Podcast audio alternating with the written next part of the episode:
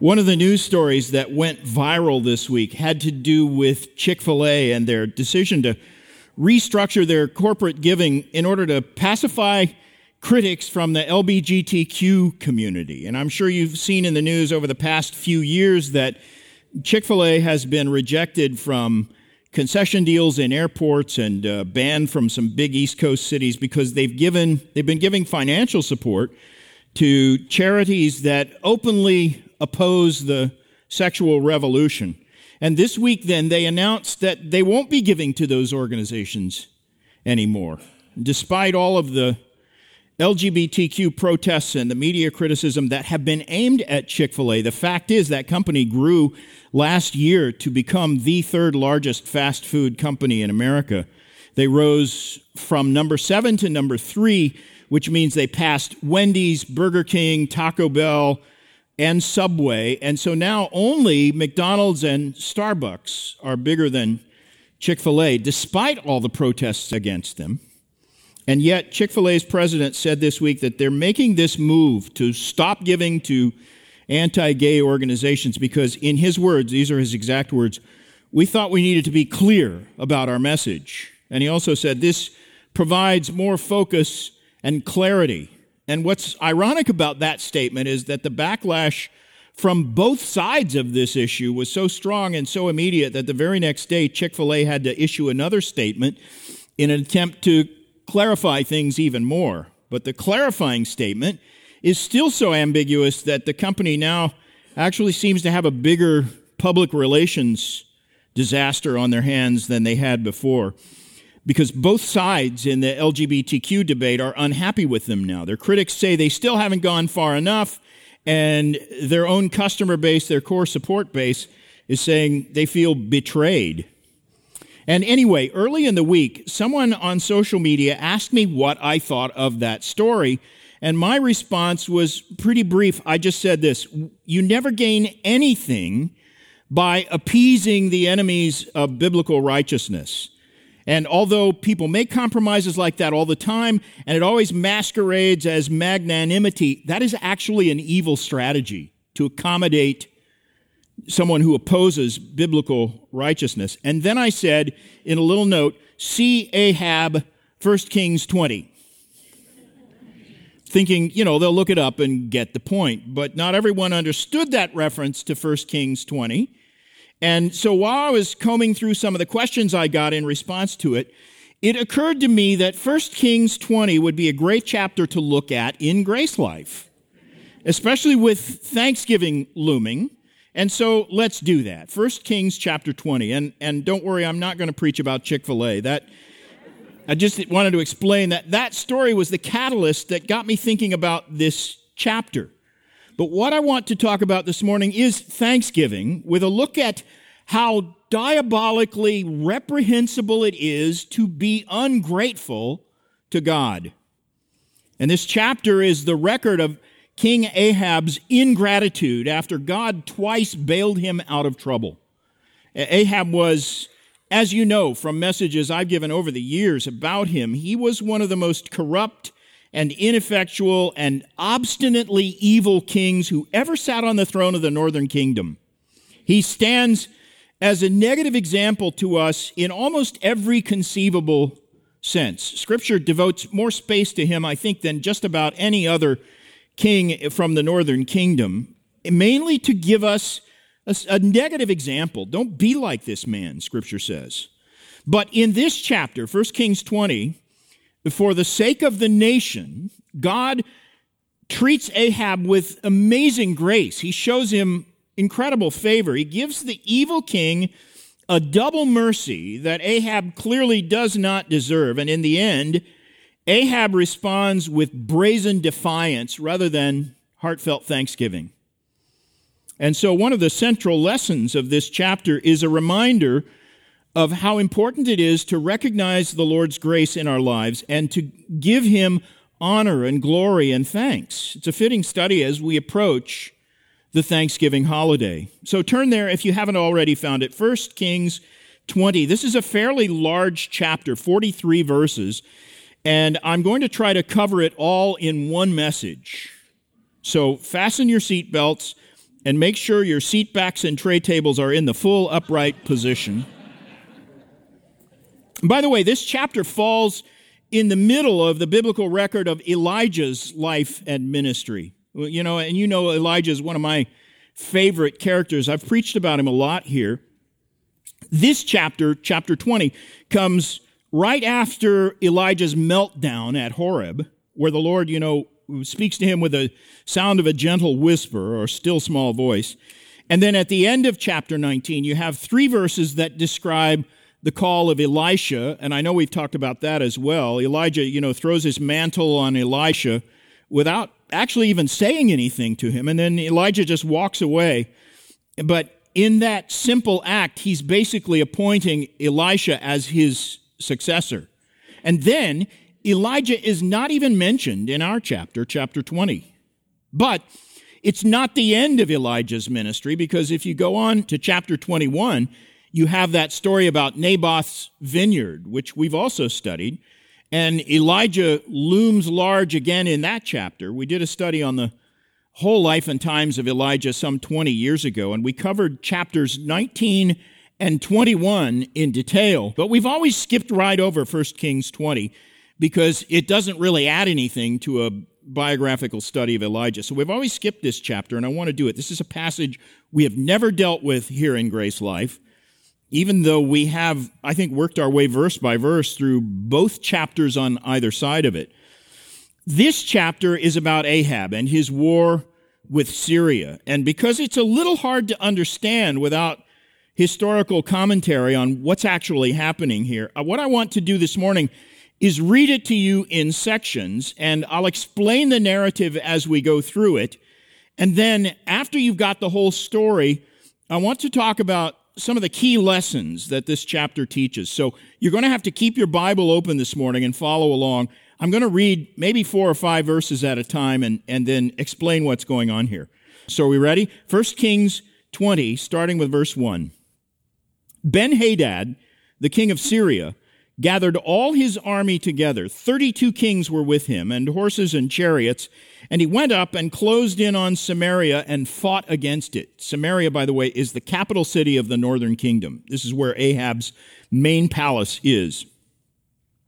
And Benhadad, verse 2, sent messengers into the city of Ahab, king of Israel, and said to him, Thus says Benhadad, Your silver and your gold are mine, your best wives and children also are mine. And the king of Israel, this is Ahab, answered, As you say, my lord, O king, I am yours and all that I have. Now, a couple of comments here. If you're reading from the New American Standard Bible, and I know many of you are, it calls him Ben Hadad, king of Aram. Aram is simply the ancient name of Syria. It's where the word Aramaic comes from. Aramaic was the language of ancient Syria. So we're talking about Syria here. And here's the timeline. This is nearly a thousand years before the time of Christ. Ben Hadad is the king of Syria. The 32 kings who are with him are actually feudal princes. princes. They're, they're like governors of cities and territories, but they operate under Ben Hadad. They are at his command. So, I mean, keep these 32 guys in mind. They, they like to party, and they're going to show up again later in the story. Ben Hadad is, this Ben Hadad is the second of three Syrian kings who had that name in the Old Testament. He is the son of Ben Hadad the first, who was mentioned five chapters earlier than this in 1 Kings 15, when Asa was king of the southern kingdom. Uh, that's Judah. That's the the Davidic, the proper Davidic dynasty. Asa was part of that, and Asa made a alliance with Syria. He purchased Ben Hadad's friendship, the original Ben Hadad, purchased his friendship by giving him gold from the temple in Jerusalem. You can read about that in 1 Kings 15, verses 18 and 19. And despite that, what was really an unholy alliance that Asa made, he was one of the better kings in the Davidic line.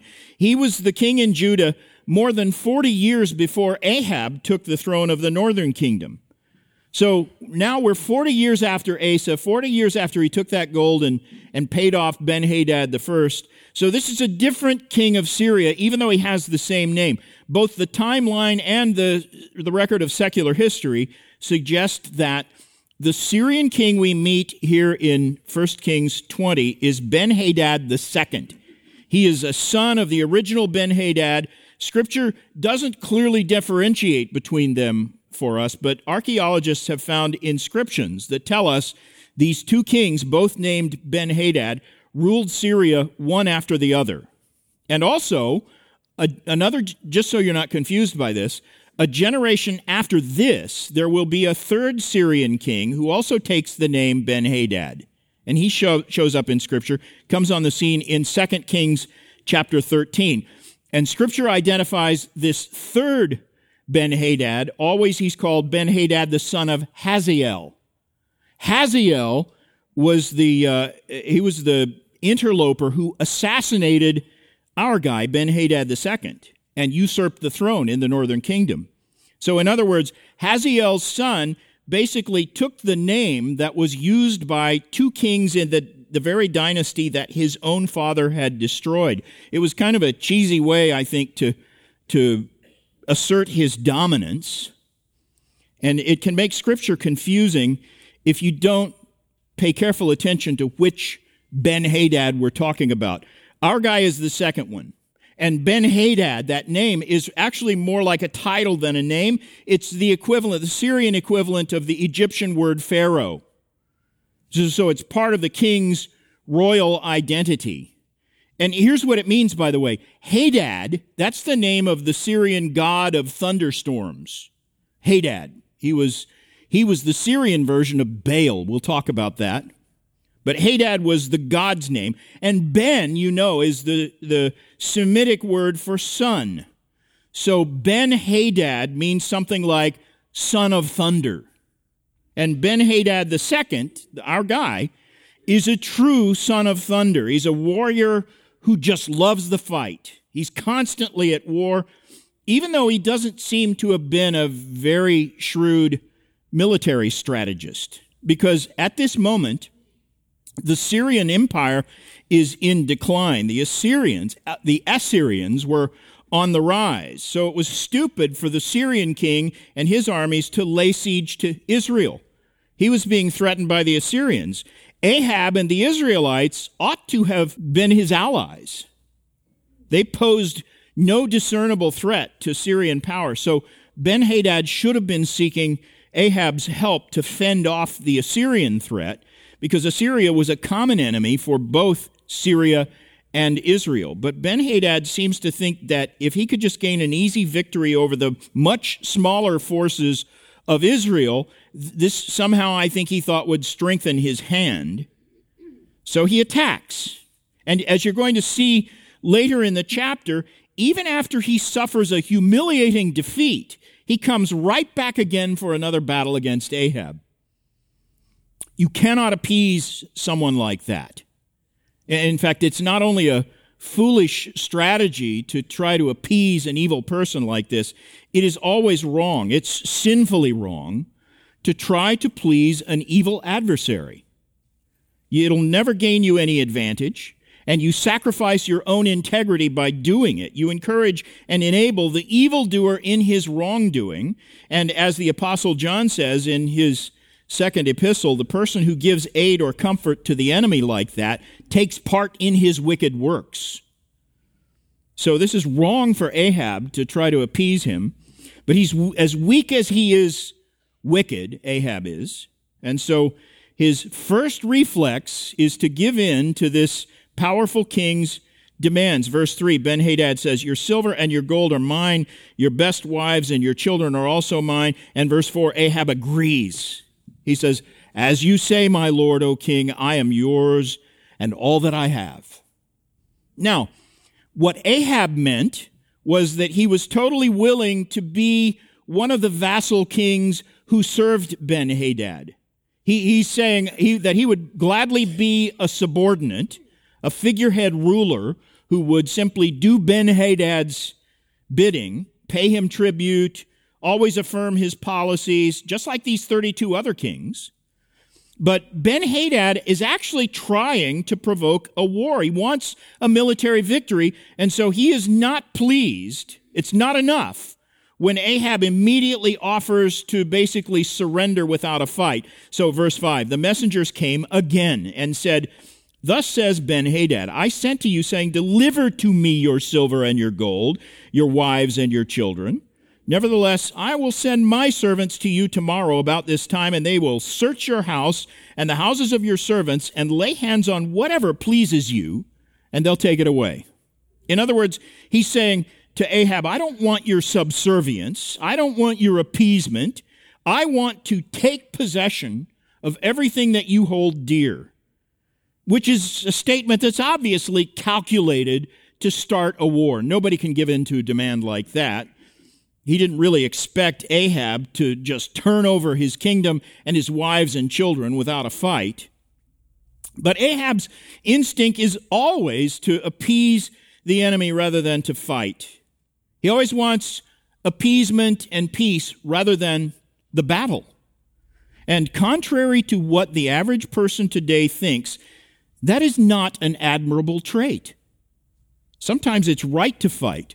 And this instinct always to appease is a moral weakness. Ahab is a craven, cowardly, gutless man. You see this throughout his life. He always seems to be pouting and tattling, and he's dominated by an evil wife, Jezebel. Jezebel is the decisive one. She's the one who always pursues vengeance. She's the one who takes action. And in fact, in the chapter that follows this, when Naboth refuses to sell his vineyard Ahab goes to bed and mopes. Jezebel is the one who hatches the plot to kill Naboth. She's the person of action. According to 1 Kings 21 25, there was none who, listen to this language, sold himself to do what was evil in the sight of the Lord like Ahab. Nobody, nobody did this more than him. He sold himself to do evil in the sight of the Lord, but, scripture says, Jezebel, his wife, was the one who incited him. So Ahab is a sellout, literally, and a poltroon. That's God's assessment of him. And here, where it's clear that his course of action should have been crystal clear, he needed to fight. Instead, he takes the case to the assembly of elders. This is a group of leading men from the various tribes. He, the northern kingdom consisted of 10 of the tribes, 10 of the 12 tribes of Israel. Verse 7 then the king of Israel called all the elders of the land and said, Mark now and see how this man is seeking trouble. He's talking about Ben Hadad. For he sent to me for my wives and my children and for my silver and my gold, and I did not refuse him. And all the elders and all the people said to him, Do not listen or consent. Good advice. So he said to the messengers of Ben Hadad, Tell my lord the king, all that you first demanded of your servant I will do. But this thing I cannot do. In other words, I would happily be your servant and pay tribute to you and obey your commands, but I am not going to literally hand over my wives and children to you. And so Ahab's messengers, the end of verse 9, departed and brought word to Ben Hadad again. Ben Hadad sent to Ahab and said, The gods do so to me and more also, if the dust of Samaria shall suffice for handfuls for all the people who follow me. Samaria, remember, is the capital city of Israel. It's, it's where, it's where uh, Ahab has his palace. So, in other words, he's saying, I'm going to reduce your city to dust, and what's left of you and your possessions will be barely enough for everyone in my vast army to have just a handful of it. That's what we're going to do to you. And verse 11 Ahab, the king of Israel, answered, Tell him let not him who straps on his armor boast himself as he who takes it off. That is the only thing Ahab ever said that I kind of admire. It's a really clever, pithy put down. And I doubt it was original with Ahab. It's probably a common proverbs proverb. The the Romans had a similar saying. Theirs was don't celebrate your triumph before you actually have the victory. Or better yet, there's a French proverb don't sell the bear's skin before you kill the bear. So this is he's saying to him, don't don't boast like you're taking your armor off when you, you haven't even put it on yet. It's a bold retort, and it sounds, frankly, almost out of character for someone who is as chicken hearted as Ahab is.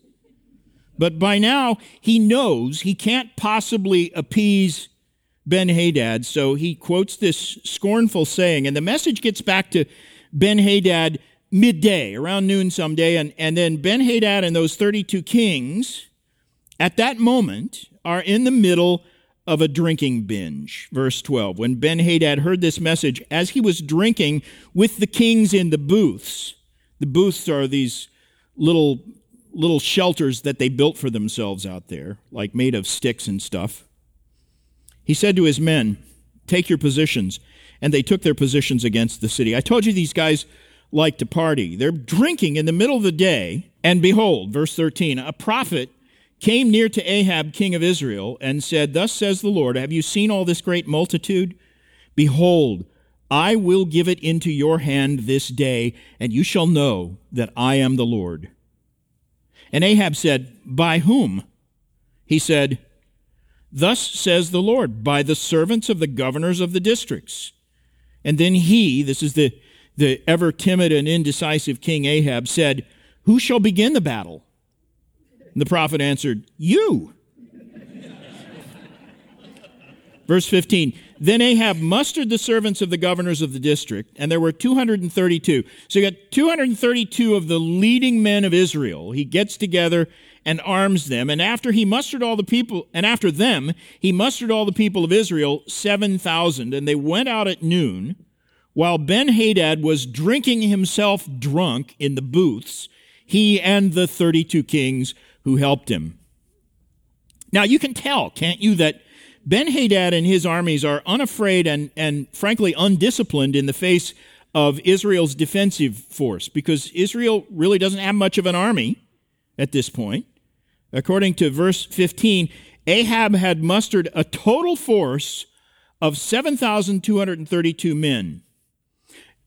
That may sound like a lot. I mean, it's like the average attendance on a Sunday at Grace, right? That's their whole army. By comparison, the Syrian armies, which was a worldwide force, they were a massive host, tens of thousands. By most estimates, more than 100,000 in their army against 7,000 from Israel. The Syrians, from Ben Hadad on down, didn't see Israel as a serious threat. They figured we could whip these people in our sleep or, or, in a drunken stupor. So they're, they're binge drinking in the middle of the day, which made them, frankly, easy targets for the 7,000 of Ahab's. Verse 17. The servants of the governors of the districts went out first. So you've got this band of leading men who go out first. And Ben Hadad sent out scouts, and they reported to him, Men are coming from Samaria. So as they see it, this small force is coming. Ben Hadad said, verse 18, If they have come out for peace, take them alive. Or if they have come out for war, take them alive. Which tells you that Ben Hadad thinks this small party of messengers are the only ones who are coming out. He's confident he can take them all alive whether they put up a fight or not. So he tells his people, I want them alive either way, whether they fight or whether they're coming for peace, take them alive. He wants that probably so that he can gain some military intelligence by questioning them. He also uses them as trophies if he can take them alive. He is not prepared for what happens. Verse 19. So these went out of the city, the servants of the governors of the districts, and the army that followed them, and each struck down his man. Verse 20. This means apparently that the 7,232 Syrians were dead in the first few minutes because each Israelite killed somebody.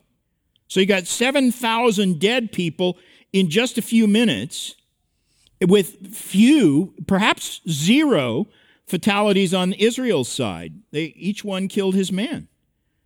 By the way, there is no further mention of the 32 kings. So, presumably, and this would make sense, they would have been the first ones killed in this rout. They're all drunk anyway, so they would have been easy targets. Still, verse 20 the Syrians fled, and Israel pursued them, but Ben Hadad, king of Syria, escaped on a horse with horsemen. And the king of Israel went out and struck the horses and chariots and struck the Syrians with a great blow. Now, as you read that, isn't it true that the hand of God's gracious providence is evident in all of this? This is God at work. Before these drunken Syrians are able to organize a force to resist, already thousands of Syrians are dead, and the rest of the army, probably most of them tipsy or totally drunk, they're fleeing for their lives. Ben Hadad himself barely gets away on a horse.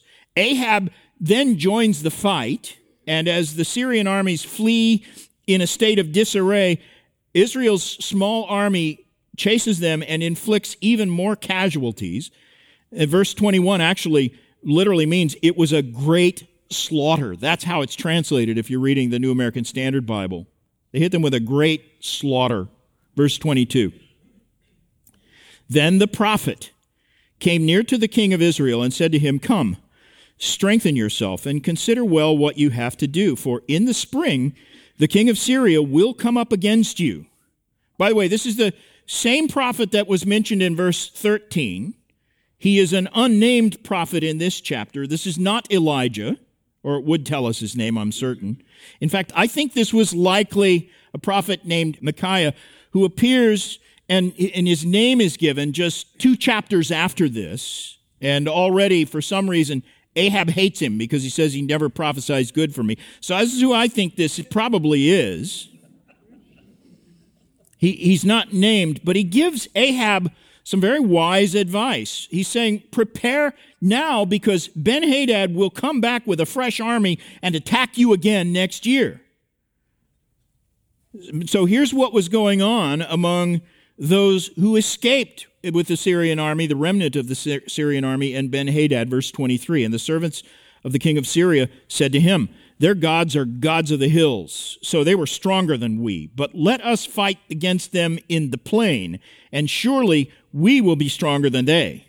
And do this remove the kings, each from his post, and put commanders in their places, and muster an army like the army that you have lost, horse for horse and chariot for chariot. Then we will fight against them in the plain, and surely we shall be stronger than they. And Benhadad listened to their voice and did so. By the way, this was stupid advice based on an unfounded superstition. Namely, they're thinking that Israel's God somehow has an advantage only because this fight took place in the hill country. And it is true that Israel's history was full of triumphs and divine manifestations that were associated with mountains. There was Elijah's recent victory on Mount Carmel. And Elijah himself, you know, fled to Mount Horeb, which is just an alternative name for Sinai, because Mount Sinai was the place that was associated with several famous displays of God's power. But only an utter fool would infer from the history of Israel that Yahweh might be at a disadvantage if you got him on level ground. And yet, as we've already seen, Ben Hadad was just that kind of fool. Instead of troubling the Israelites again, he ought to have been seeking their help against the growing threat of the Assyrians. But just exactly as this anonymous prophet foretold, Ben Hadad came back against Ahab the following year. The, the New American Standard Bible translates verse 26 literally. It says, The Syrians returned at the turn of the year. I read the ESV, which says it was the spring. Here's why the Jewish New Year is in September, late September in the fall, and it's called Rosh Hashanah. You've heard that expression. That literally means the head of the year. Rosh Hashanah, head of the year. The turn of the year comes six months later in the spring. And we know, according to 2 Samuel 11, verse 1, that spring is the time when kings go out to battle. So, reading from the ESV, verse 26, in the spring, Benhadad mustered the Syrians and went up to Aphek to fight against Israel. So he chooses a place where the ground is flat. And the, verse 27 the people of Israel were mustered and were provisioned and went against them. The people of Israel encamped before them like two little flocks of goats, but the Syrians filled the country. And a man of God came near and said to the king of Israel, Thus says the Lord, because the Syrians have said, The Lord is a God of the hills, but he is not a God of the valleys. Therefore, I will give all this great multitude into your hand, and you shall know that I am the Lord. And they encamped opposite one another seven days. I don't know why they do this. It doesn't really seem to make a lot of sense, but this was the style of warfare. You camp against the enemy, and at an appointed time, you'd engage in the battle. I'd have gone down at night and I don't know. But this is how they did it. They encamped against one another uh, seven days. On the seventh day, the battle was enjoined, and the people of Israel struck down of the Syrians 100,000 foot soldiers in one day. And the rest fled into the city of Aphek, and the wall fell upon 27,000 men who were left. So there you see the size of this army 130,000, basically. Ben Hadad also fled and entered an inner chamber in the city. I presume that's the city of Aphek. Now, this was a crushing defeat. More than a hundred thousand men slain in one day. That's that's amazing. And then you add to that the fact that 27,000 who escaped the original slaughter are all killed at once when a massive wall collapses on them. 27,000. That's just astonishing. Now, there is no way to look at this honestly and discount the hand of divine providence in delivering an unlikely victory like that to the armies of Israel, which Scripture compares to two flocks of goats. But keep following the story. Ben Hadad, the king of Syria, has survived the slaughter and survived the collapsing wall, and his advisors are hiding out with him somewhere in this city. They are very well aware of Ahab's reputation for appeasement and weakness. Verse 31 And Ben Hadad's servants said to him, Behold, now we have heard that the kings of the houses of Israel are merciful kings. Let us put on sackcloth around our waists and ropes on our heads and go out to the king of Israel. Perhaps he will spare your life. So they tied sackcloth around their waists and put ropes on their heads and went to the king of Israel and said, Your servant Ben Hadad says, Please let me live. And he, this is Ahab, said, Does he still live? He is my brother. Does it seem to you, well, I read it with some expression there, but even just reading it flat, doesn't it seem that Ahab is happy that Ben Hadad survived this? He's happy. It's clear, isn't it, that he has, Ahab has a perverse admiration for this man who was not only more powerful than he was, but also more evil. And I have no doubt that Ahab thought he was being very honorable to and very noble to let Ben Hadad survive. After all, he, he's being charitable rather than harsh, right? Shouldn't we admire his generosity and, and celebrate this display of mercy? That's what your typical evangelical today would think. Be good to him, be nice to him. It's always better to be nice than harsh, right? But what Ahab is really doing here is feeding his own arrogant self deception. Just like so many people today, he is indulging in some hypocritical virtue signaling. He is not actually being virtuous. This is fake nobility. And how do I know? How do I know that Ahab wasn't really a man of kindness and mercy? Just look at how he always dealt with the people of God. This is not true benevolence. It's pragmatic, self serving, self aggrandizing hypocrisy from a man who was a pathological coward, a, a, cruel, evil man who was merely pretending here to be good and beneficent. And Ben Hadad's advisors are more than happy to play along with Ahab's charade. They're totally willing to forge an alliance with him now, now that it's clear they can't defeat him Verse 33 Now Ben Hadad's, ben Hadad's men were watching for a sign, and they quickly took it up from him and said, Yes, your brother, Ben Hadad. Then Ahab said, Go and bring him. Then Ben Hadad came out to him, and he caused him to come up into the chariot. This is a token of honor, by the way. What a wicked fool. He's actually making a public show of honoring Ben Hadad.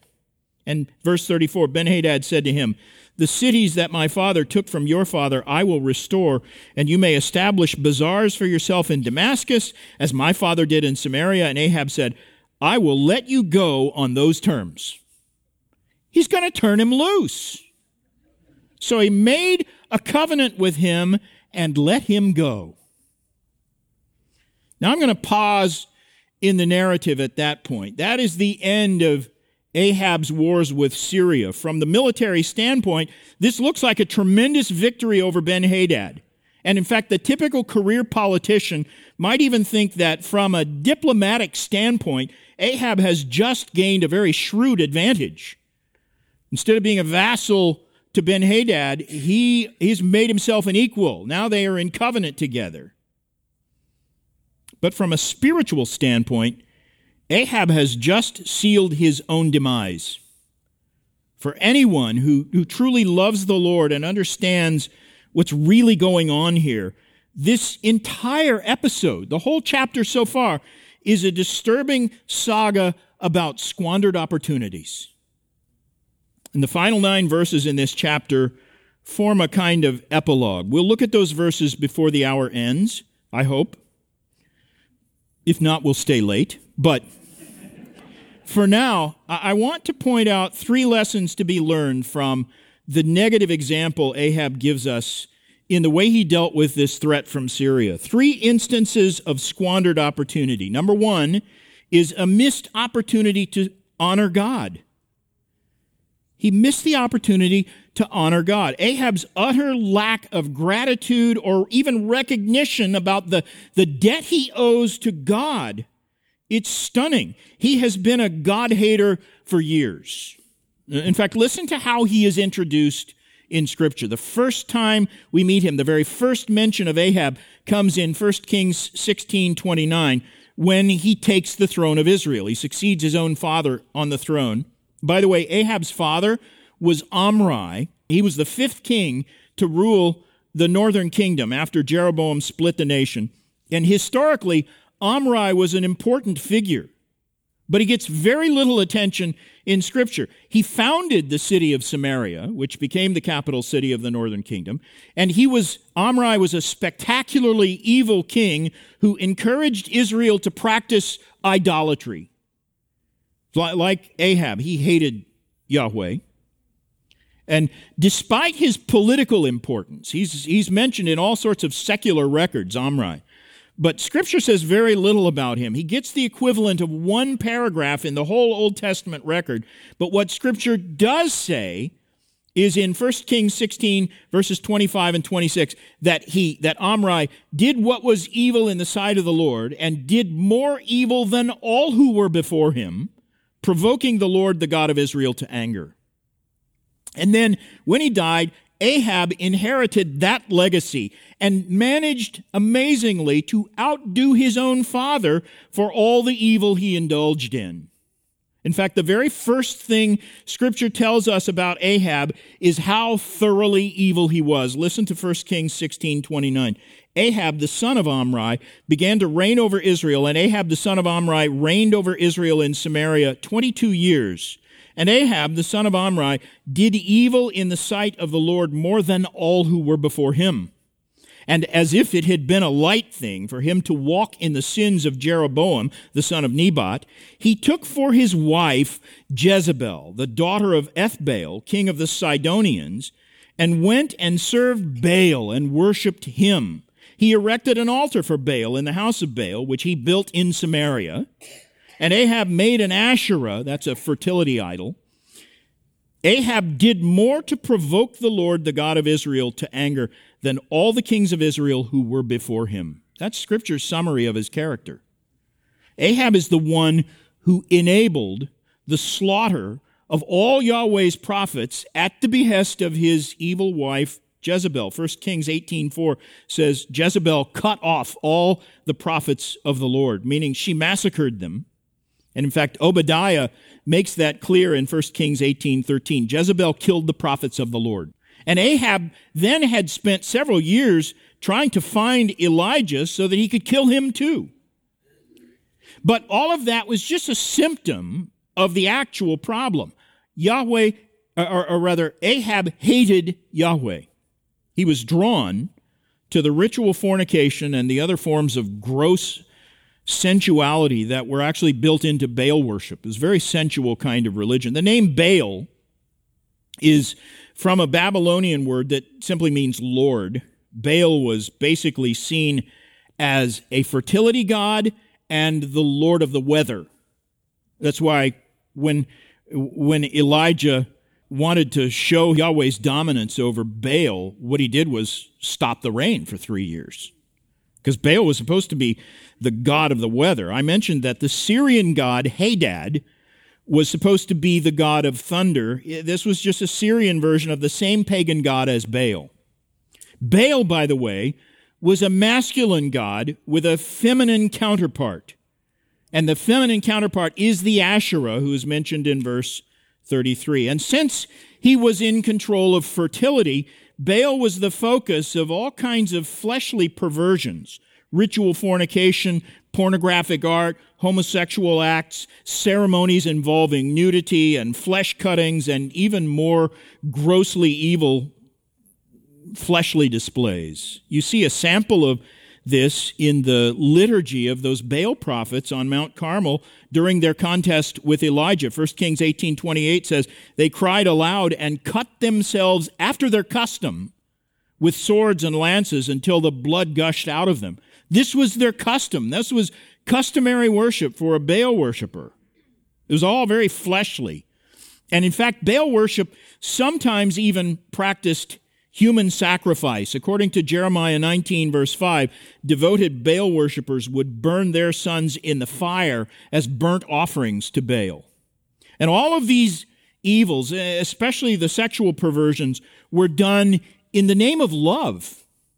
Baal worships Baal worshippers were convinced that their religion was very altruistic, kind, gentle, loving, more, more loving than biblical Judaism, uh, because Judaism had so much focus on the law and the threats of death and punishment to people who didn't obey. And by the way, Baal worship was at this moment more stylish, much more stylish than Yahweh worship. So Ahab is convinced that he is morally superior to the people who wouldn't bow the knee to Baal. Very much like what we have today, where actually you're considered cruel and unkind if you reject the LGBTQ agenda. That's supposed to be in the name of love, we're tolerant and accepting and, and all of that. That's how Ahab is thinking. He loved the fleshly appeal of Baal worship, and he simply hated the law of Moses and the God who gave it, even though he owed his whole life and existence to Yahweh even when God is bailing him out of a serious threat to his entire kingdom. He's a living example of someone whose heart is so deceived that he can't see the most obvious truths. And did you notice throughout this entire narrative, he never once pauses to thank God for deliverance or even to acknowledge that the Lord was the one who gave him the, these victories. A prophet brings him clear messages from God, and, and they are fulfilled to the letter always to Ahab's benefit, it's, it's undeniably obvious in this story that the Lord's sovereignly, graciously, providentially intervened on Israel's behalf to defeat the Syrians. This is his doing, and does it twice, and yet Ahab seems to ignore the Lord's role in the matter. He never, never makes reference to it, which shows his deliberate contempt for the Lord and for his truth. Notice the words of the prophet. Verse 13. Have you seen all this great multitude? Behold, I will give it into your hand this day, and you shall know that I am the Lord. Trust me, Ahab did know full well that Yahweh was the one true Lord. And in case he missed it, the prophet comes a second time with similar words from the Lord. Verse 28 I will give all this great multitude into your hand, and you shall know that I am the Lord. Twice he says it. Incidentally, Ahab had heard those words before on Mount Carmel. 1 Kings 18:37. This was part of Elijah's prayer spoken in the presence of Ahab so that all of Israel could hear it where, where Elijah prays, Answer me, Lord, answer me, so that this people may know that you, O Lord, are God. And when Elijah won that decisive victory over the Baal priests, all the people, scripture says, fell on their faces and said, The Lord, He is God. The Lord, He is God. All the people, except Ahab, that is. Scripture says, Ahab went up to eat and drink. He was absolutely unmoved by the obvious display of God's power, first of all on Mount Carmel, and now in two battles against the Syrians. Here he has these two obvious demonstrations of the goodness and greatness and grace of God, and still he is unmoved. When Benhadad demands that Ahab turn over his wife and children, Ahab is clearly frightened and bewildered. The situation looks hopeless. He didn't turn to God. Even then, he sought help from counselors. It was at God's initiative that a prophet came bringing the good news. And at first, the prophet's words actually sound too good to be true. How could tiny Israel defeat the massive armies of the Syrian king? But God fulfilled his promise, and trust me, after watching Elijah on Mount Carmel and these two miraculous victories over the Syrians, Ahab did know that Yahweh was his sovereign Lord, but he chose to disregard, or, or rather to suppress, that knowledge. He is so devoted to the fleshly pleasures of Baal worship and his own wicked agenda that he refuses to acknowledge the Lord's goodness to him. Quoting Romans 1, verses 20 and 21, we can say this about Ahab He is without excuse. For although he knew God, he did not honor him as God or give thanks to him. But he became futile in his thinking, and his foolish heart was darkened. That's what's going on here. His mind and his heart are spiritually benumbed by his own perverted false love. He loved himself. He loved fleshly indulgence. He loved what was evil, but he had no love for God, and therefore he did not honor him as God or give thanks even though he had so much to be thankful for. Whatever you do, do not squander an opportunity like that. Here's a second missed opportunity it's a missed opportunity to humble himself. It amazes me that although Ahab is an extraordinarily weak and timid soul, you see that everywhere, he's also utterly lacking in humility. In the entire biblical record of him, there's not a single instance where he ever res- expresses regret, much less repentance. In that regard, he's much like some of the politicians who are currently in control of nations around the world. He simply refused to confess that he was wrong ever. And in fact, at the end of this chapter, in the part we haven't read yet, but we'll skip ahead there for just a moment. Notice, he gets a harsh rebuke from the Lord through the mouth of the prophet. And rather than receiving the rebuke and doing a little self examination, the last verse of this chapter says, He went to his house vexed and sullen. Vexed and sullen. He's vexed rather than penitent. He's irritated with God and with the prophet who bore the message rather than being contrite. He's sullen rather than sorrowful. And his contempt for God shows in both of these squandered opportunities. This is why he wasn't thankful when God blessed him. It's also why he wasn't penitent when the Lord chastened him. This is one truly wicked man. By the way, this expression, vexed and sullen, comes up again just a few verses later. Look, look at chapter 21, verse 4, when Naboth refuses to, to sell Ahab his land. Ahab went into his house vexed and sullen because of what Naboth the Jezreelite had said to him. And look, he lay down on his bed and turned away his face and would eat no food. Poor baby. Again, you, you see the petulant weakness of Ahab's character. He is absolutely lacking any moral strength. He is strong willed, but it's for all the wrong things. It's always a, a childish, sinful stubbornness not the kind of noble steadfastness that Scripture commends. And you see this again two chapters after this, when Ahab is consulting with Jehoshaphat, Jehoshaphat, one of the better kings in Judah's history, he sits on the throne in the southern kingdom. And Israel and Judah decide to join forces to fight the Syrians, two chapters after this. Ahab consults his prophets, who are presumably the 400 prophets of Asherah, who scripture says ate at Jezebel's table. So he wants word from these prophets. But Judah's king Jehoshaphat knew better than to consult those prophets. So 1 Kings 22 7, Jehoshaphat said, Is there not here another prophet of the Lord whom we may inquire? Verse 8, And the king of Israel said to Jehoshaphat, There is yet one man by whom we may inquire of the Lord, Micaiah the son of Imlah, but I hate him, for he never prophesies good concerning me, but evil. But here you see the attitude that kept Ahab from repenting. He hated the word of the Lord. He hated the prophets of the Lord. He hated the Lord himself. Why? Because Ahab expected to be served. How could he serve the Lord? He had been raised with a royal sense of entitlement, and therefore he had no working moral compass, no sense of spiritual duty. He existed to be waited on, not to do any service himself. The victories God gave Ahab over Syria were perfect opportunities for him to repent, but he squandered those opportunities. Remember that at the outset of the story, Ahab was prepared to make an unconditional surrender to Ben Hadad.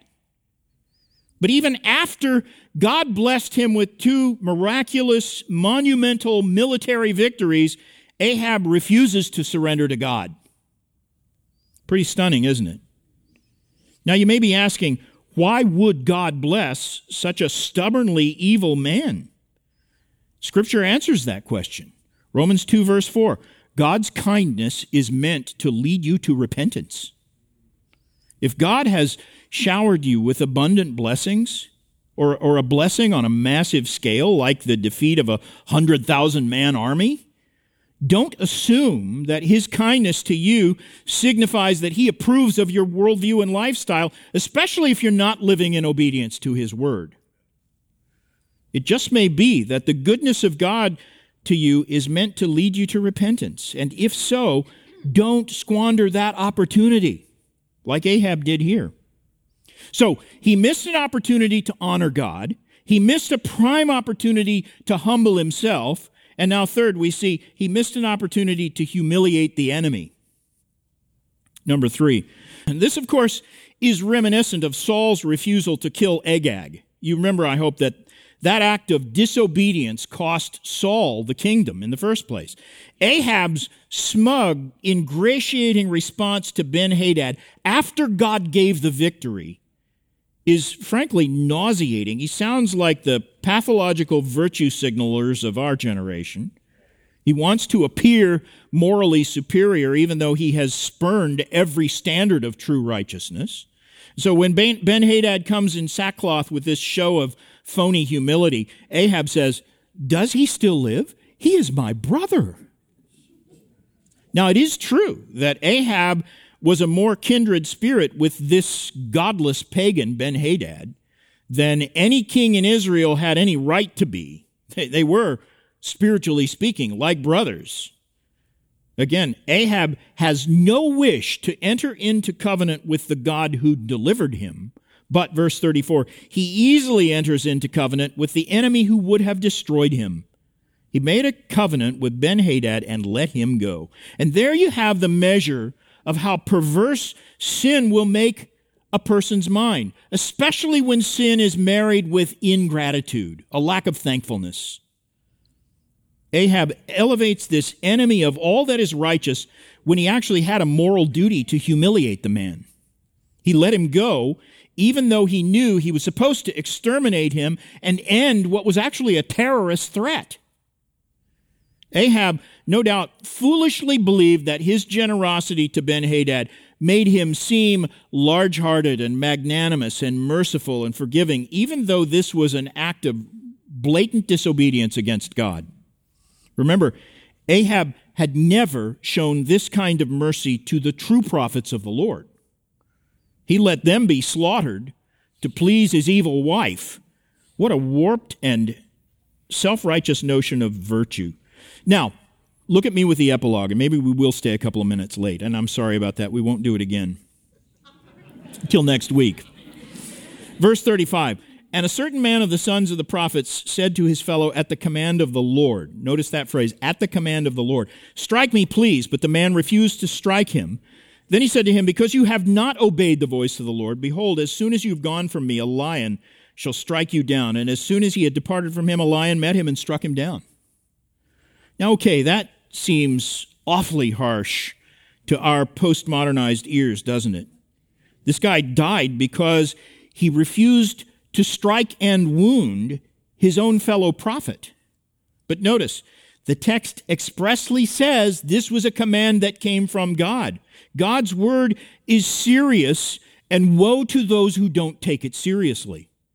This disobedient prophet is guilty of defying the word of God as surely as Ahab was. And if it, as it seems, this disobedient prophet thought he was somehow being more charitable than God himself, if he thought of himself as morally superior to the Almighty, there's also an echo of Ahab's sin in that attitude.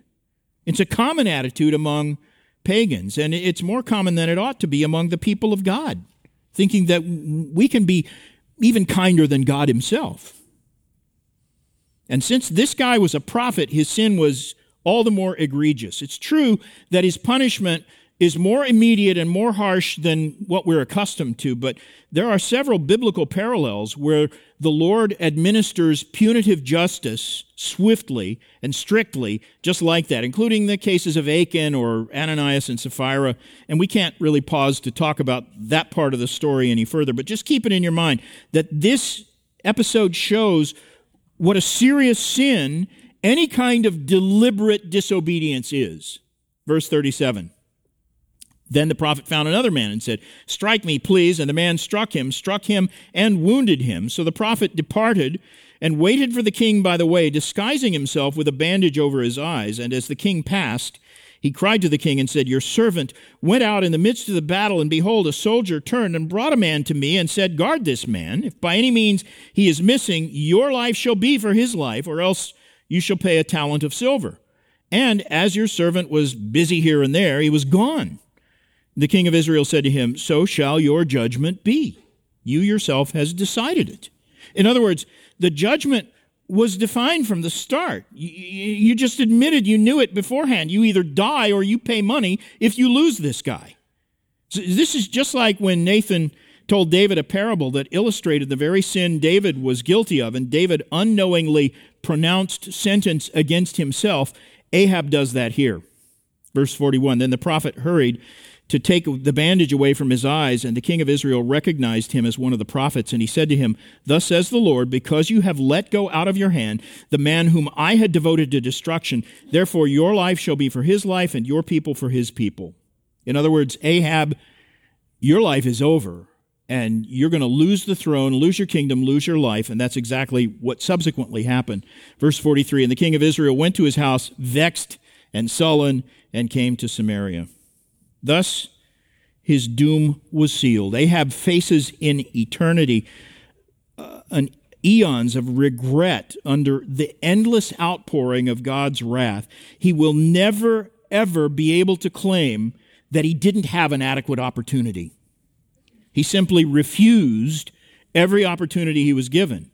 He refused to honor God, he refused to humble himself, and he refused to humiliate the enemies of righteousness.